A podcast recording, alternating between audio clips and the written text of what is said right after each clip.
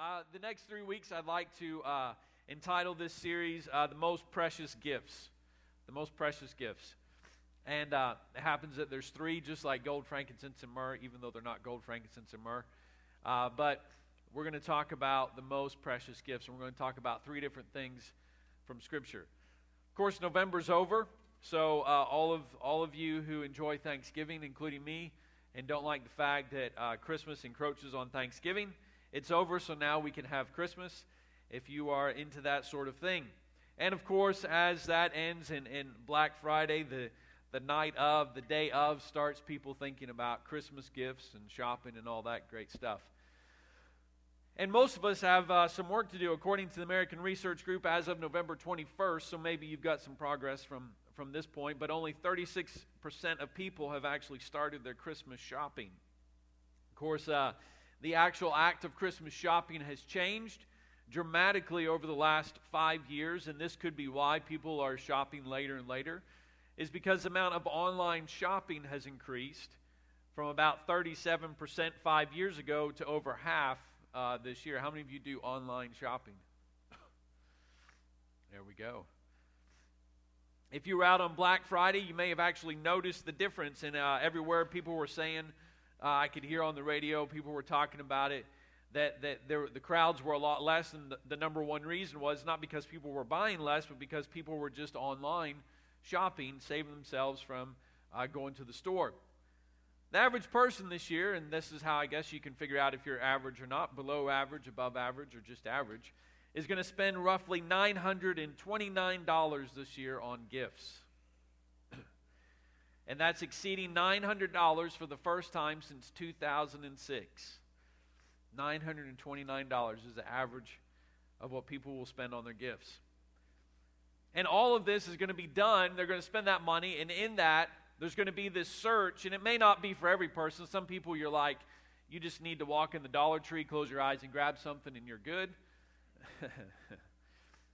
but with some people, you know, you have that search for just the right gift for that person. And especially with online shopping now, it's not like just going to the store, but there's thousands, if not millions, of options to purchase something.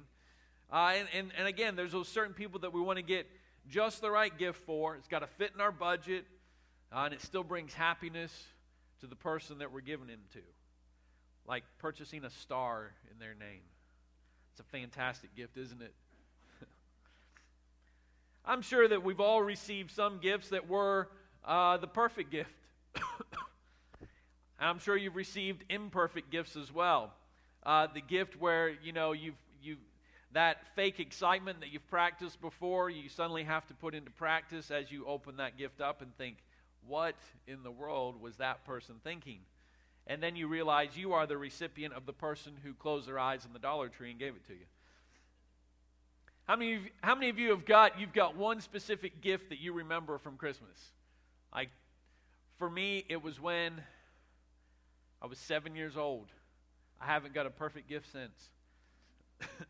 it was Astro Wars. It was my first video game. And it was this big box with a little silver joystick and a button and the little spaceship. And man, I got behind the couch and I ran the batteries out pretty quick because it was battery. I uh, mean, and I actually still have Astro Wars. It doesn't work anymore. But that was that was just that was the beginning, and it's led all the way to my children being addicted to video games now. I guess started with Astro Wars. And, and really, when we get that, that gift that we've just that, that we've wanted, whether it's at Christmas or a birthday, or whatever, someone just gives us a gift, and it's that right. I mean, it's just exactly what we wanted. It becomes something cherished, just like my A Team van on my fifth birthday. That was the greatest thing ever, as well. Was the A Team van. And I don't know if you've ever watched the A Team, the classic TV show. If you haven't, then your life is devoid of, well, I'll just say this I pity the fool. Um,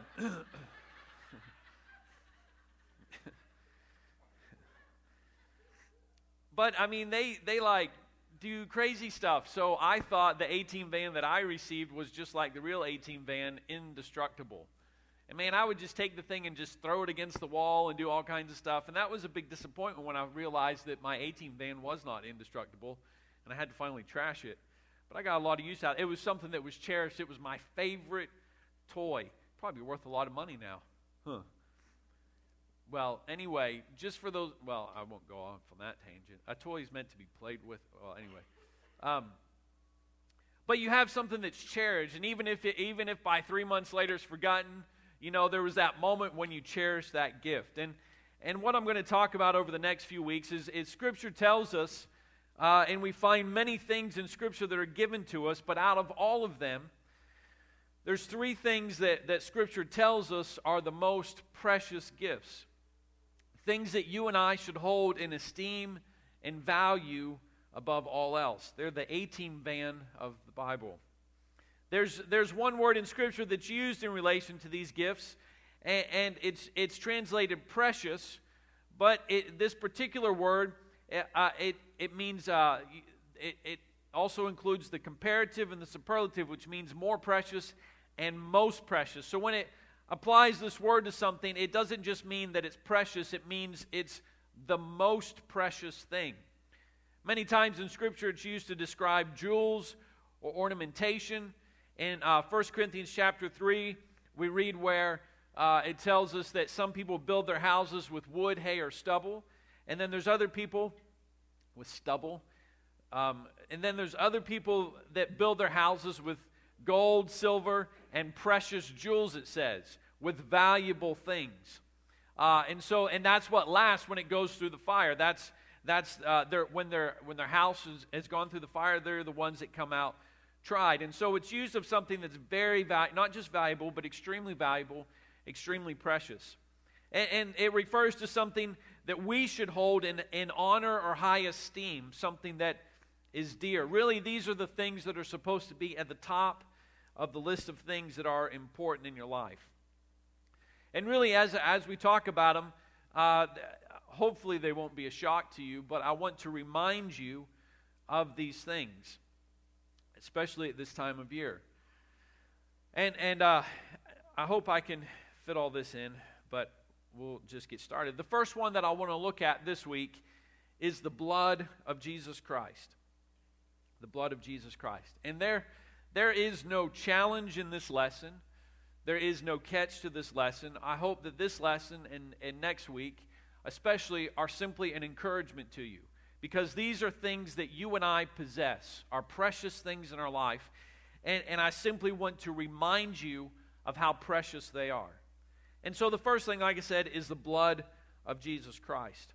And we find this called precious in 1 Peter chapter 1 and verse 19. It says, But with the precious blood of Christ, as of a lamb without blemish and without spot. I want to remind you this morning that the blood of Jesus Christ is a very precious gift that you and I have. And, and, and what I want to do today, there's, there's a number of, we, we know that the blood of Jesus is precious, uh, but what I want to do this morning is to look at some of the reasons why his blood is so precious. Getting beyond the knowledge that we know it is, but why is it so precious in our life? And again, many of these things, we may uh, look at these different aspects at different points in our life and, and think about them at different times. But I want to bring all of these together this morning, all of these aspects of why the blood is so precious, and bring them all together so that we grasp a full understanding of how powerful and how precious His blood is. The first reason that His blood is so precious is because it redeems in our life. The verse that we just read, in fact, the verse before, we're going to read both of them together 1 Peter 1 18 and 19. For as much as ye know that you were not redeemed with corruptible things, as silver and gold, from your vain conversation or conduct, received by tradition from your fathers, but with the precious blood of Christ as a lamb without blemish and without spots. Or without spot, not spots. But there are two words used in Scripture that describe our redemption. One means to pay a price or to buy, as in a marketplace, you're walking through the marketplace and, and you redeem something, it means you simply purchase it. And the other word that's used for redemption means to liberate by paying a ransom, to release or to deliver. Now, we realize that our lives are redeemed, and Paul tells us twice in 1 Corinthians in different places there that we are not our own, but you and I are bought with a price. And I think it would do us well to remember that in our lives, that we are bought with a price. And that price that was paid is the precious blood of Jesus Christ. Revelation chapter 5 says, And when he had taken the book, the four beasts and four and twenty elders fell down before the Lamb, having every one of them harps and golden vials full of odors, which are the prayers of saints. And they sung a new song, saying, Thou art worthy to take the book and to open the seals thereof, for thou wast slain, and hast redeemed us to God by the blood out of every kindred and tongue and people and nation. Now, these verses here in Revelation and in 1 Peter, they describe to us the fact that the blood paid, the blood shed by Jesus Christ was a ransom paid that none of us could ever pay on our own. And I know I've said it many times before, but recognizing that fact right off, that the first thing the blood did in our life that makes it precious to me is it paid a debt that I could never pay off by myself. First Peter tells us that it was paid off with something that was incorruptible. He said, You've tried the corruptible things. You've tried traditions of your fathers. You've tried to uphold the law. You've tried to do everything just right and have all the right ceremonies. But that was not enough to redeem your soul. It had to be the spotless, uh, without blemish lamb. His blood that was shed for you and I is the only thing that could redeem our soul. He was the only one that was willing to pay the price for you. Now, that's important to remember because there's a lot of things that would like to grab your time, that would like to grab your energy, that would like to pull you a number of different ways, but there's only one thing in this world that was willing to pay the price for your soul, and it was Jesus Christ. And I need to remember that as my mind tries to go 60 different directions and life tries to pull me a bunch of ways. I need to remember that my job did not pay the price for me, my education did not pay the price for me, nothing else paid the price, was willing to pay it except Jesus Christ. And when he paid that price, he set me free. He ransomed me from the bondage and the slavery of sin. And now, now I want us to, to get right from the outset, too, that we need to understand that Jesus, when he died on the cross and he shed his blood, at that moment that his blood was shed, he ransomed the world. Okay? He didn't, now, as we know it in the New Testament, uh, as far as a new birth, nobody had gone through a new birth experience. So, so that doesn't even come into it. But when he died, he ransomed the world. When he died, he paid the price for every person. Now, understand that is a finished work. His redemption is a finished work. He does not continue to redeem and, as far as he keeps, uh, uh, you know, as someone comes to the Lord, he redeems them. No, his, the, the work of redemption continues, but at that moment, redemption was finished. He redeemed everyone. So, understanding that fact uh, and understanding the power of the blood of Jesus Christ, in that He redeemed every person. Matthew chapter 20 and verse 28 says, Even as the Son of Man came not to be ministered unto, but to minister, and to give His life a ransom for many. Now, understand that. Now, because that, that changes, that, that has to change uh, how I think about things. And honestly, uh, the next three weeks, the things that we're going to look at, I started out by going to preach it Wednesday night, and then I was like, hmm, I could probably do this for three weeks. Probably better not try and do it in one night, Brother Smith. And uh, now, now that I'm, now that I'm talking about the blood, uh, I'm like, man, I could probably do 90 weeks on the blood. But understand uh, what this does, because sometimes we hear words uh, like when your wife's talking and they go in your ear and you nod and agree, but you don't have any comprehension of what was just spoken.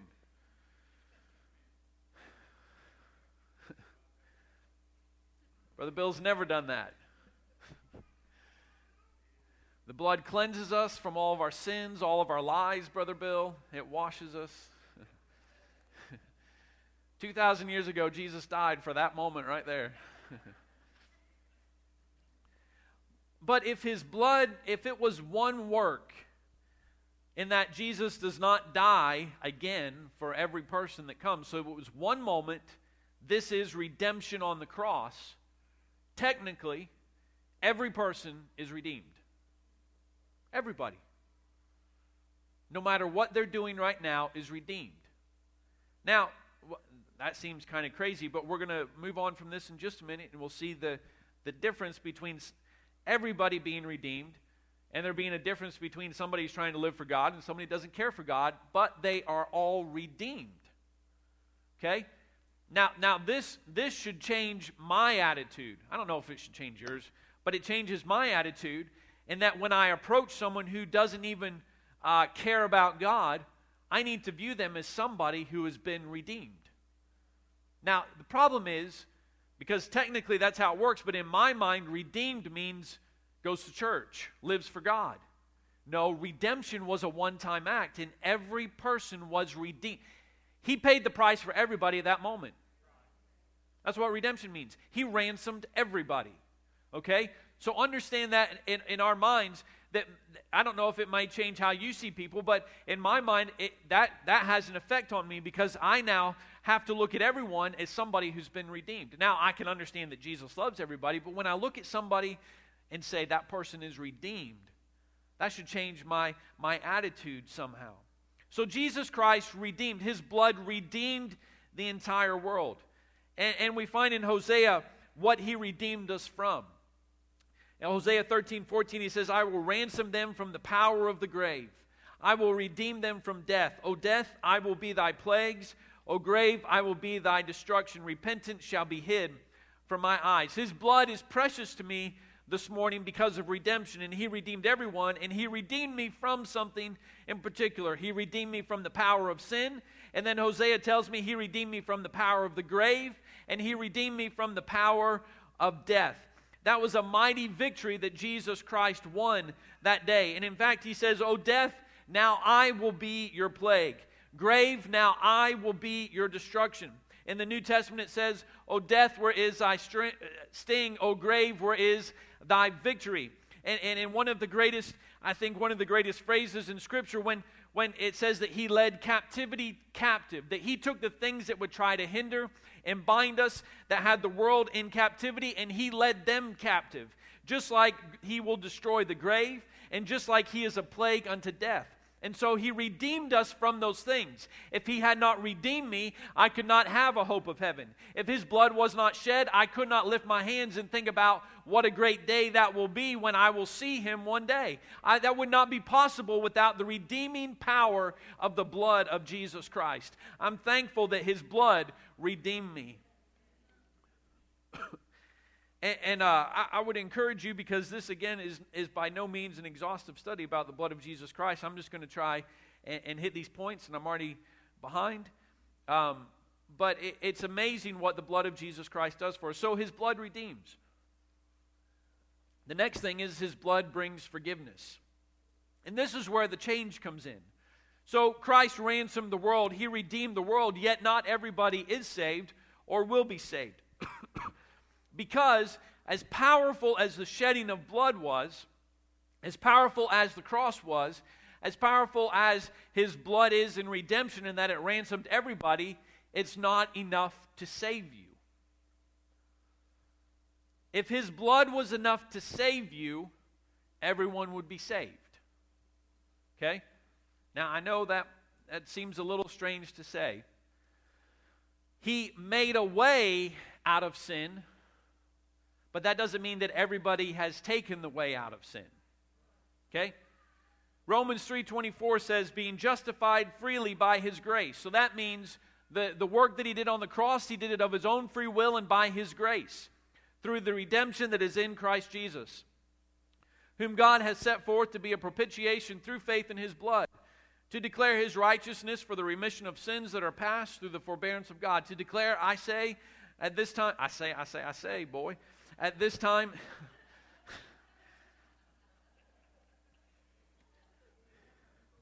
probably the best thing for me to do is to turn my brain off when I'm talking.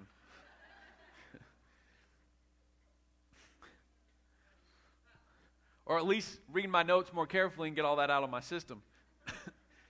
to declare, Skip, at this time his righteousness, that he might be just and the justifier of him which believeth in Jesus. Now, this verse tells us that his redemption is for all, yet in verse 25, it tells that I must do something for the blood to have the power of redemption in my own life. I must have, it says there in verse 25, faith in his blood for there to be a propitiation in my life. The blood is of no effect until I have faith in the blood if the name of Jesus just had all encompassing power without anything on my part, then every time someone used the name of the Lord in vain, something would happen. My faith in the power of the name of Jesus, combined with the power of the name of Jesus, does something. He redeemed everybody, yet not everybody has experienced redemption because not everybody has faith in, the, in his blood. So I've got to have faith in his blood. But his blood brings forgiveness, and this is the connection where it now does something in my life. Because until I, I, until I had faith in the blood, the blood did not have an effect in my life. Okay? Now, propitiation, that word in there, it's the same word that's used to describe the lid of the Ark of the Covenant and the Holy of Holies in the Old Testament. It's the same word. And it has to do with mercy. The lid, that was the mercy seat. When they would put the lid on, that act of putting the lid on was called propitiation. And that mercy had now been applied. Mercy was now settled. When I have faith in the blood, that's when mercy is enacted in my life if I want mercy in my life, I can't just have the blood because everybody has the blood, because everybody has been redeemed in one act, but I must combine my faith in the blood with the sacrifice of Jesus Christ and believe that his sacrifice meant something and believe that his blood can do something in my life. And when it's when it, I combine that together, when I do that, it is at that moment that his blood has the power to now not just redeem me, but it has the power to forgive or to remit my sins. Ephesians 1 6 says, To the praise of the glory of his grace, wherein he hath made us accepted in the beloved, in whom we have redemption through his blood, the forgiveness of sins according to the riches of his grace. So I have redemption through his blood, but now when I put my faith in his blood and say, Lord, I'm a sinner, I've been going my own way, that's not right, I want to follow after you, I believe that your sacrifice means something in my life today that it's not a story from 2,000 years ago, but your blood can affect me today, all of a sudden I receive His forgiveness in the now. That's how the cross still has effect. Is when I ask his forgiveness, and when I ask his forgiveness, he is faithful and true to forgive me of my sins, and that happens by the power of the blood of Jesus Christ. Matthew chapter 26 says, And he took the cup and gave thanks and gave it to him, saying, Drink ye all of it. Drink it all up. For this is my blood of the New Testament, which is shed for many for the remission of sins. Now, again, this, this uh, when you start looking, this can get really deep because we have baptism, which is for the remission of our sins. And I believe that you should have repented before you're baptized because together they work together to remit your sins. The water and the blood, when they pierced Jesus' side, what came out? Water and blood. It's a combination that works for the remission of sins. And that can go way off somewhere else, and we're just not going to go there. Hebrews 9:22 says, "And almost all things are by the law purged with blood, and without shedding of blood there is no remission." So his blood is there. It's the foundation. It's redeemed everybody. But I enact his forgiveness. I enact the blood in my life when I put my faith in the blood. And when I do that, he will forgive me. I'm thankful not only that He redeemed my soul, but I'm thankful that I can find forgiveness in the blood of Jesus Christ. Because you know what? He could have redeemed my soul, but I could still live with all the all, all of the I can live with all my all of that stuff still. But I come to an altar and enact his forgiveness, and it does something within me. It cleanses me, and it leads me to the next point. His forgiveness, what's involved with the blood coming into my life, is it now cleanses my conscience too. Now, this is very important. And again, I could spend uh, more time on each of these, so I apologize if it seems like I'm rushing through it because you know what? I am.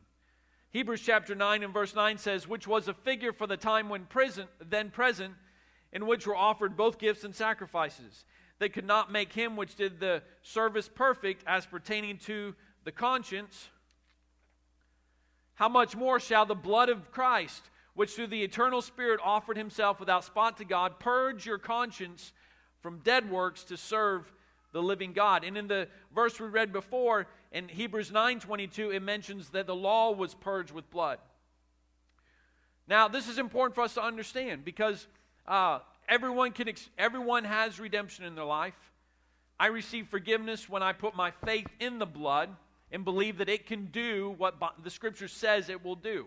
Now, that's, that's very important for us to understand that because that means if I come to the Lord, if I come to an altar and I believe that I've been too bad for God to forgive me, His blood cannot work in my life. It's available, but it can't work. Okay, so I have to believe that and put my faith in his blood. That if his blood is supposed to forgive all sins, then I believe that it can forgive all sins. And then, it, then I have to believe this that it cleanses my conscience. Okay, now that's very important too. And, and, and I'll, I'll just throw the word out there and I'll preach about it. Uh, tied with cleansing our conscience is the word condemnation. So when I, the blood does not wash my memory, but it can cleanse me and it can purge my conscience. And these, these are all things that in connection with the blood that it can do. And I would say that this is something where people struggle with it. They know that they are redeemed, because everybody's redeemed. They have, uh, they have faith in the blood that it can forgive, but they've stopped the blood from cleansing their conscience. Again, this doesn't mean that you forget everything that you did before, but, but when we allow our conscience or condemnation to work, it can enslave us even after we've gone through a new birth experience. Our conscience is what condemns us. And, and, and, the verse we there is no condemnation in Jesus Christ. So so uh, there, there, our own flesh still works within us, condemning us. And I know there's people in here. I, well, I, I know myself, and, and if you're telling the truth, there's probably stuff in your past that, that if you allowed it, it would condemn you. And you know what? It should condemn you. You know, the only thing that stops it from condemning you should be the blood of Jesus Christ. So I need to know that the blood is not going to allow condemnation in my life, and then I have to put my faith in that fact. And that's difficult. It's difficult sometimes to not allow things to condemn me in my own life. But it says that the blood of Jesus can purge your conscience. Man, that's fantastic. And there's people in here that you've experienced what it felt like to purge your conscience. That you it wasn't that you weren't saved, but all that stuff from your past, it just kept rehashing and rehashing, and you kept worrying about it and wondering about this and that. And, and, and the blood of Jesus Christ can purge that in your life. I'm thankful that it can do that. This, this word purge is the same word that, that you know, when you read in, in, in Scripture and they would go to the priest and the priest would declare them clean, they were ceremonially, ceremonially clean. That means they can now enter the temple. The lepers, when they were cleansed, the ten lepers, what were they on their way to do? They were on their way to the, to the priest to see if they were clean, and they discovered that the Lord had healed them. One returned to give thanks, but they were on their way to the priest because until that point they could not enter the temple as a leper. They were on their way to see if they were clean, and there's hmm, they were still Jews, they were still Israelites, they were still the nation of God. And there's people that are still Christians, but you, you, you, can't, you won't let yourself enter into the temple of God because of your conscience, because you've never been cleansed or purged by the blood of Jesus Christ. I challenge you today to allow the blood of Jesus Christ to purge your conscience. That you know what? That doesn't mean that you now celebrate in what you used to do. But let me, oh, we'll have to skip all the way to the end. well, that's good. Then we can just quit. they overcame by the blood of the Lamb and what else? Let me tell you what. I've never had a word of testimony when I've been living in condemnation. Until my mind's been cleansed and purged, I don't have a testimony. People sit there, I know I'm saved, but boy, I just, I, I, you need a testimony. And the only way you can get a testimony is when the blood's already overcome it. That's done. That's settled. He died on a cross over 2,000 years ago. He ransomed you. You've received forgiveness in your life. He's cast it as far as the east is from the west into the sea of forgetfulness. It's your own mind that needs cleansed by the blood of Jesus Christ. And when my mind is cleansed, that's when I can step up and say, you know what? He gave me the victory over that. That's in my past. That's, if you would, under the blood. It always was under the blood. You just didn't have faith that it was. That's the deal. Anyway, what time is it? My goodness. 45 more points. Okay. So we he, he cleanses our it cleanses our conscience. So it's about redemption. His blood redeems, his love his blood forgives. His his blood cleanses our conscience. His blood heals. His blood heals. Isaiah 53 and verse 5 But he was wounded for our transgressions, he was bruised for our iniquities. The chastisement of our peace was upon him, and with his stripes we are healed. It wasn't just the stripes on his back. It wasn't that they drew lines on his back and said, Look at those stripes. No, it was the blood that was shed by those stripes when they were placed on his back that you and I can receive healing in our life today. 1 Peter chapter 2 and verse 24 said, Who his own self bare our sins in his own body on the tree, that we, being dead to sin, should live unto righteousness, by whose stripes ye were healed.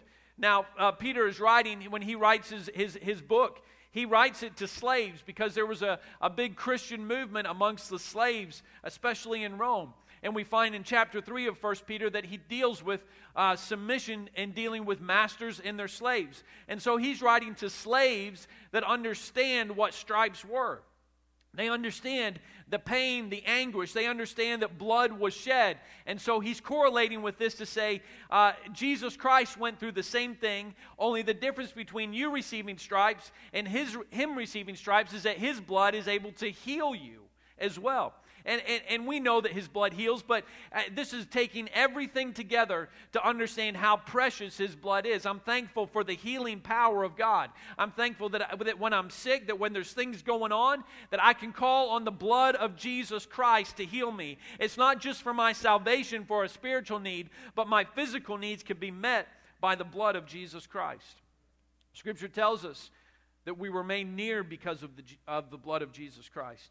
Ephesians chapter 2 and verse 12 says that at that time you were without Christ, being aliens from the commonwealth of Israel and strangers from the covenants of promise, having no hope and without God in the world. But now in Christ Jesus, ye who sometimes were far off are made nigh by the blood of Jesus Christ. For he is our peace, who hath made both one and hath broken down the middle wall of partition between us. There was a gulf that separated us from God it was sin. It separated us. There was no peace between God and man. And yet it was because of the sacrifice and the blood of Jesus Christ that we were drawn into him. If you would, his blood was magnetic, it drew you and I into him.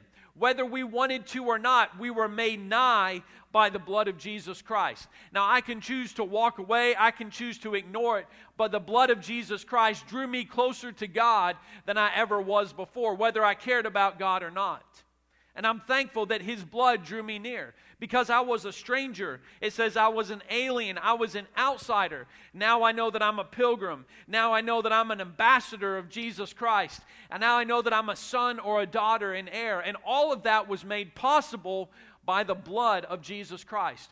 The reason that I can have an inheritance waiting for me in heaven, the reason that I can look forward to that is because of the blood of Jesus Christ. Before the blood was shed, I had no hope like that. I was destined to be separated and far from God. His blood drew me near. And it says that now He is our peace.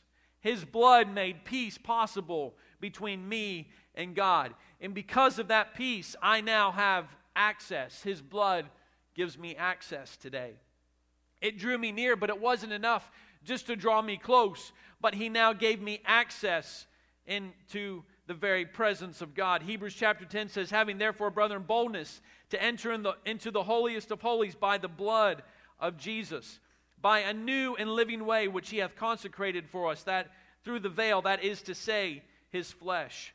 That by His blood He made a way possible for you and I to have access.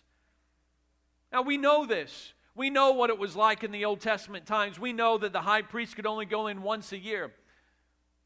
We know all that, but it's, and it's, it's, it's uh, too difficult for us to comprehend as we come to church every week, twice a week, and we hear the Word of God and we can read our Bible, we can pray whenever we want. It, it's really impossible for us to understand the reality of, of one person seeing God once a year. That's just, just beyond our comprehension to understand that. Yet somehow we need to grasp the fact, I believe, that we have access into the throne room of God that at any point, at any time, and it doesn't have to be a church time, it doesn't have to be a spiritual moment, but you and I have access into the throne room of God because of the blood of Jesus Christ. That means that whenever crisis hits, that means that whenever I just want to worship, that means that whenever I want to get in touch with God, I can. That's a valuable thing that we can't lose. That we need to understand that the blood of Jesus Christ made that way available for you and I. And, and, and, And I would like, I, don't want his, one verse says to make his blood of no effect. I don't want to make his, that means I just ignore what the blood did for me. I don't want to ignore the fact that it made it possible for me to walk in this place and lift my hands. And it doesn't matter what anyone else is doing. I can access the throne room all by myself, or we can do it all together, and something powerful can happen. What it means is I can enter the Holy of Holies. And what was the key thing about the Holy of Holies? It was where the glory of God was. What someone could only experience once a year was so powerful that they tied a rope to his ankle with a bell because it might kill him. It was that powerful. That's like, well, let's see, what stupid illustration could I come up with? I don't know. I can't even think of one. Something that's so dangerous, but now you and I have the ability to walk into that place that, that in, in Scripture, it, you know, we're supposed to fear the Lord. Almost every time the Old Testament it uses that, it doesn't just mean, well, I really respect the Lord. No, they were flat out scared. It was like gnashing their teeth, knees knocking, I'm scared. Like they were wondering when that priest walked in, is this the last time I'm going to see him? We don't think that when we walk in church. And we're not supposed to because we have access. It's not supposed to be some death defying thing that you walked in here this morning and you wonder if you'll leave because no, but that's the power that is potentially present in this room that we have access to. If we decide to access the glory of God, we have access to it whenever we want. I want the glory of God to settle on this place today. You know what would transform this community is if they saw the glory of God. Ephesians 3:12 says in whom we have boldness and access with confidence by the faith of him. Let me tell you just and I've, I've probably said it before, but you can't have boldness to go into his presence if your conscience hasn't been purged. You'll probably barely make it in with your head hanging down. But we have boldness and access into the presence of God because of his blood. And it's not just because of his blood, but because of my faith in his blood. It says, In whom we have boldness and access with confidence by the faith of Him. Let me just say this you have as much access into the presence of God as you have faith. You know what? My faith will only take me as far as I want to go. If, I, if my faith says, you know what? You're cleansed, you're, you're clean, you're, I, you know you're not worthy in and of yourself, but the blood has made you worthy, then I can go as far into the throne room as I want to. But if I don't really believe He's cleansed me, if I don't really believe He can cover my sin, if I don't really believe He's purged me, you know what? I'm just going to be hanging around unconfident.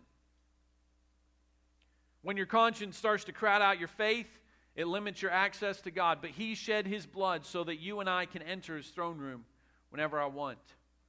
His blood sanctifies me. Sanctifies me. Hebrews 13 12 says, Wherefore Jesus also that he might sanctify the people with his own blood, suffered without the gate. He went outside of the city of Jerusalem to be crucified, and this has significance to the Old Testament in that they understood he went outside of the temple, he went into the place of the Gentiles. Sanctification really just means his blood is what allows me to be holy. You see, in the Old Testament, whenever the blood was applied to something, it made it holy. When the blood is applied to my life, it makes me holy, it sanctifies me. The reason that he suffered without the gate was so that he could make the unholy holy. So that he could make you and I, who had no place, no, no right, no, no, nothing within us to allow us to enter into his presence, to receive forgiveness, to receive redemption. He did it outside the gate in the place of disrepute, in the place that was unworthy, unholy. He did it there so that we could be made holy. He applied his blood to the unholy and made it holy. Galatians 3:13 said, "Christ hath redeemed us from the curse of the law, being made a curse for us, for it is written, cursed is every one that hangeth on a tree." He became the curse for you and I. He suffered without the gate for you and I so that you don't have to. You don't have to pl- stay in a place of unholiness, of unrighteousness, of unworthiness, but His blood made a way for you to enter into what was holy. Hebrews chapter 9, verses 13 and 14. For if the blood of bulls and goats and the ashes of a heifer sprinkling the unclean, sanctifying sanctified to the purifying. So he says, if, if all of those sacrifices in the Old Testament, the, the sacrifices of bulls and goats, and, and all of that allowed people to enter into the temple, if that, if that classified them as clean, he asked this question if that was the case, how much more shall the blood of Christ, who through the eternal Spirit offered himself without spot to God, purge your conscience from dead works to serve the living God? His blood sanctifies us and makes us holy. If, if in the Old Testament, uh, killing a lamb or a bull whatever allowed someone to enter into the Holy of Holies, how much more does the spotless, sinless sacrifice in His blood, of the blood of Jesus Christ, allow you and I to be made holy? I'm thankful that the blood of Jesus Christ can make me holy. And here's the deal His blood made me holy. So, you know what? I want to continue in holiness because the way the blood flows is towards holiness. If I'm not holy in my life, and I'm not just talking about dress, but I'm talking in my attitudes, I'm talking in my thoughts, I'm talking in my spirit. If I'm not holy, it's leading me away from what the blood should be doing in my life. The blood should lead me towards holiness. His blood redeems, His blood forgives. We find cleansing of our, or purging of our conscience through the blood of Jesus Christ. We find healing for our bodies through the blood of Jesus Christ. We are made near by the blood of Jesus Christ. We have access by the blood of Jesus Christ. His blood sanctifies me or makes me holy. You know, the only reason I can walk in here and lift up holy hands is because of the blood of Jesus Christ. It's not just because this is why you can have all the outward adornments and not be holy. Because you can be outwardly holy well, I don't even know if it's called holiness if you don't have the blood, because only the blood can make you holy. You can look like what you might say an apostolic is supposed to look like, but if the blood's not there, it's not holy. If I don't have his blood flowing in my life, it's not holy. And the last thing this morning, I'm going to make it even though I rushed through it. The last thing this morning, we already touched on a little bit, is that his blood conquers. His blood conquers. His blood can bring victory in my life. It's what started out as the, the, disciples didn't realize it as they see Jesus hanging on a cross and they're weeping and they go in hiding. They didn't realize the very thing that they were mourning was the very thing that would bring them victory in their life the blood of Jesus Christ. Revelation 12 11 says, And they overcame him by the blood of the Lamb and by the word of their testimony. And they loved not their lives unto the death. We already mentioned about having a testimony. Yes, it's a combination, but my testimony is not enough. I've got to have the blood of Jesus Christ. And when I apply the blood to my life and I allow the blood to give me a testimony and, and, and, all that working in combination, I can have victory in my life because of the blood of Jesus Christ. We think, we think sometimes that, that, you know, we just remember it on communion and stuff, but every day the blood can allow us to have victory in our life. Hebrews chapter 2 and verse 14 says, For as much then as the children are partakers of flesh and blood, he also himself likewise took part of the same, that through death he might destroy him that had the power of death, that is, the devil. Understand this. You think the devil's coming against you? Hebrews tells us that the blood has the power, and it took the power of the devil. It comes back to the blood has the power of the devil. It has power over him. It doesn't have the power of the devil, it has power over him. If the blood has the power over the devil, and yet the enemy's still attacking me, let me challenge you this morning. I told you you wouldn't be challenged. Let me challenge you this morning then. I'll throw one in there. Maybe it's not the blood that has an issue. Maybe it's your faith in the blood. Because his blood's already won the victory. His blood already defeated the enemy. You know what I need to do? I need to overcome by the blood, which is already there, it's already done, it's already accomplished, and the word of my testimony. My testimony can simply be, you know what? I don't know how it's going to work out. I don't know what's going to take place. I don't see any solution, but I have faith in the blood of Jesus Christ. That's my testimony this morning. Is that I believe in the blood of Jesus Christ. I believe it can save my kids. I believe it can heal my body. I believe it can forgive all sins. I believe I can have access, even though it doesn't matter what I've done this week. When I come to Him, He is faithful and true to forgive me, and then I can lift my hands and worship and praise Him. That's what His blood can do in my life. I'm thankful for His blood in my life. It's a precious gift that I have in my life. I think it's important for us to remember some of these things because we know the blood of Jesus is in our life. But put all this together, it amazes me at how much the blood of Jesus Christ does for me. Last thing, I close with this quote from Charles Spurgeon. And he said this I know what the devil will say to you. He will say to you, You're a sinner. Tell him you know you are, but that for all of that, all your sins, you are justified.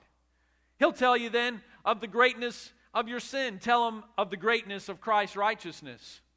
He will tell you of all your mishaps and your backslidings, of your offenses and your wanderings. Tell him and tell your own conscience that you know all that, but that Jesus Christ came to save sinners, and that although your sin be great, Christ is able to put it all away. You know what? He has victory over the devil. He's already conquered all of that. And when he comes against you, you just say, you know what? I know I'm a sinner. I know I've done bad stuff. I know all my faults and failings, but his blood is enough to cover all of that. And you know what? I choose to have faith in the blood today. I'm not going to listen to the enemy. I'm not going to listen to what people are saying. I'm not even going to listen to my own conscience and what it's trying to tell me because it'll work against me. I choose this morning to say, you know what? I have faith in the redeeming, powerful blood of Jesus Christ. Why don't we stand this morning? and at the close of this, I simply want us to just thank the Lord for his blood. I pray this morning has been an encouragement to you in some way to realize the gift that you have in your life. And I want us to thank the Lord for the gift of his blood in our life. He didn't have to shed it, and it didn't have to do all those things, yet he allowed all of that into my life. Lord Jesus, we come before you so thankful to be here.